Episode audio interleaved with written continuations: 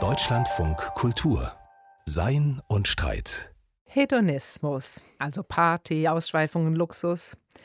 Gerade haben wir das pandemiebedingt nur sehr wenig, umso mehr wünschen wir uns wieder mehr Freiheit und hemmungslosen Konsum. Aber gerade das ist andererseits ja auch wieder ein Problem, gerade angesichts der Klimakrise. Die große Frage ist, wie können wir unseren Willen zur Lust mit verantwortungsvollem Klimahandeln vereinbaren? Verbote funktionieren da ja nur so halb gut. Man erinnert sich an das Desaster mit dem Veggie Day. Vielleicht kann uns hier die antike Philosophie helfen. Epikur, der Urvater des Hedonismus zum Beispiel. Milena Reinecke hat für uns über Epikurs Lehre von der Lust nachgedacht und darüber, wie ein klimafreundlicher Hedonismus aussehen könnte. Ja, also mir geht das zum Beispiel so, wenn ich äh, auf so einem Markt bin und da steht so ein schöner Würstchenstand und es ist kalt, dann habe ich irgendwie so in mir drin plötzlich einfach so einen total Appetit auf so eine schöne, heiße, knackige Wurst. Na, ich merke es halt beim Einkaufen zum Beispiel oft, wenn man auf etwas Lust hat, das aber vielleicht auch in Plastik verpackt ist. Ja, zum Beispiel so Gummibärchen, die in so einer großen Tüte sind und dann nochmal so in kleine Extratüten. Und dann ist immer die Frage, ja, soll ich jetzt lieber der Welt etwas Gutes tun oder eher mir was Gutes tun? Und ja, Flugscham ist schon ein Ding bei mir, definitiv. Das gesellschaftliche Bewusstsein über die Ursachen und Folgen des Klimawandels wächst. Immer mehr Menschen entwickeln das Bedürfnis, in ihrem Alltag zum Schutz der Umwelt beizutragen oder zumindest weniger zu ihrer Zerstörung.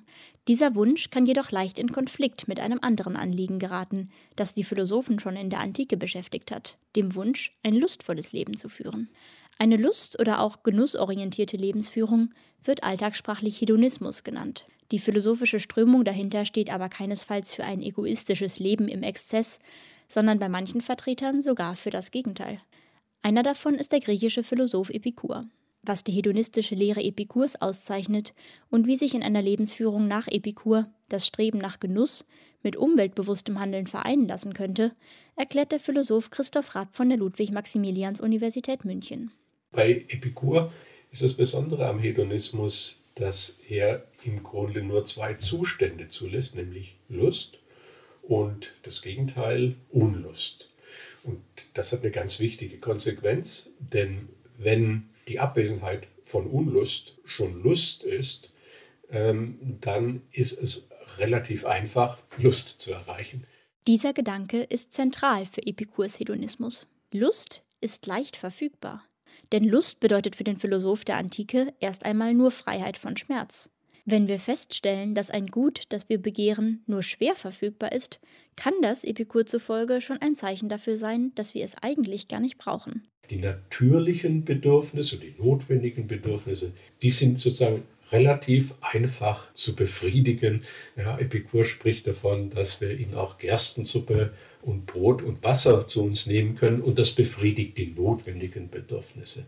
Alles andere, alle anderen Bedürfnisse kommen aus unserer Ansicht darüber, was wir haben sollten. Also wir generieren durch unsere, wie er denkt, falschen Meinungen Bedürfnisse und diese künstlichen, artifiziellen Bedürfnisse, die sind dann die, die schwierig zu befriedigen sind und die dann einen aufwendigen Lebensstil erforderlich machen. Und dieser aufwendige Lebensstil, der ist eben auch äh, schwer zu bedienen, zu finanzieren. Der hat erhebliche Nebenfolgen. Hier kommt das Klima ins Spiel. Oder konkret der CO2-Ausstoß des neuen SUVs. Der hat die Philosophen damals in Athen zwar noch nicht interessiert, lässt sich aber im hedonistischen Kalkül als unerwünschte Nebenfolge verbuchen.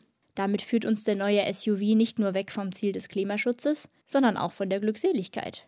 Denn, so Christoph Rapp, diese Bemühungen darum, sich einen aufwendigen Lebensstil leisten zu können und mit den unerwünschten Nebenfolgen zurechtzukommen, diese Bemühungen wieder sind die Ursache für eine Beunruhigung der Seele, äh, die eben der größte, für Epikur der größte Faktor oder der wichtigste Faktor in unserem Unglück sind.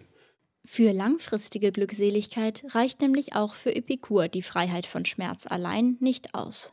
Was wir brauchen, um ein erfülltes, lustvolles Leben zu führen, ist sogenannte Ataraxie, Seelenruhe. Wenn wir falsche Ansichten darüber haben, was notwendige und was, wie Epikur sagt, leere Bedürfnisse sind, wenn wir uns abhängig machen von schwer verfügbaren Luxusgütern, deren Beschaffung negative Nebeneffekte hat, dann ist unsere Seele beunruhigt und wir nicht wirklich glücklich.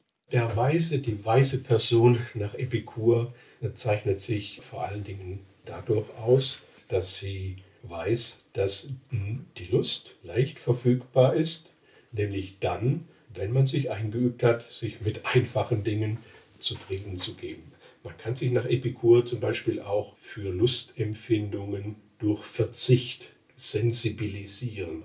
Übersetzt in die Gegenwart heißt das, es lebt sich gelassener und lustvoller, wenn wir unsere Bedürfnisse reflektieren und mäßigen, statt Geld in ein neues Luxusauto zu investieren. Indem wir die einfachen Dinge wiederentdecken, kann uns vielleicht gelingen, was auf den ersten Blick häufig widersprüchlich scheint, dass wir uns etwas Gutes tun, ohne der Welt dabei zu schaden.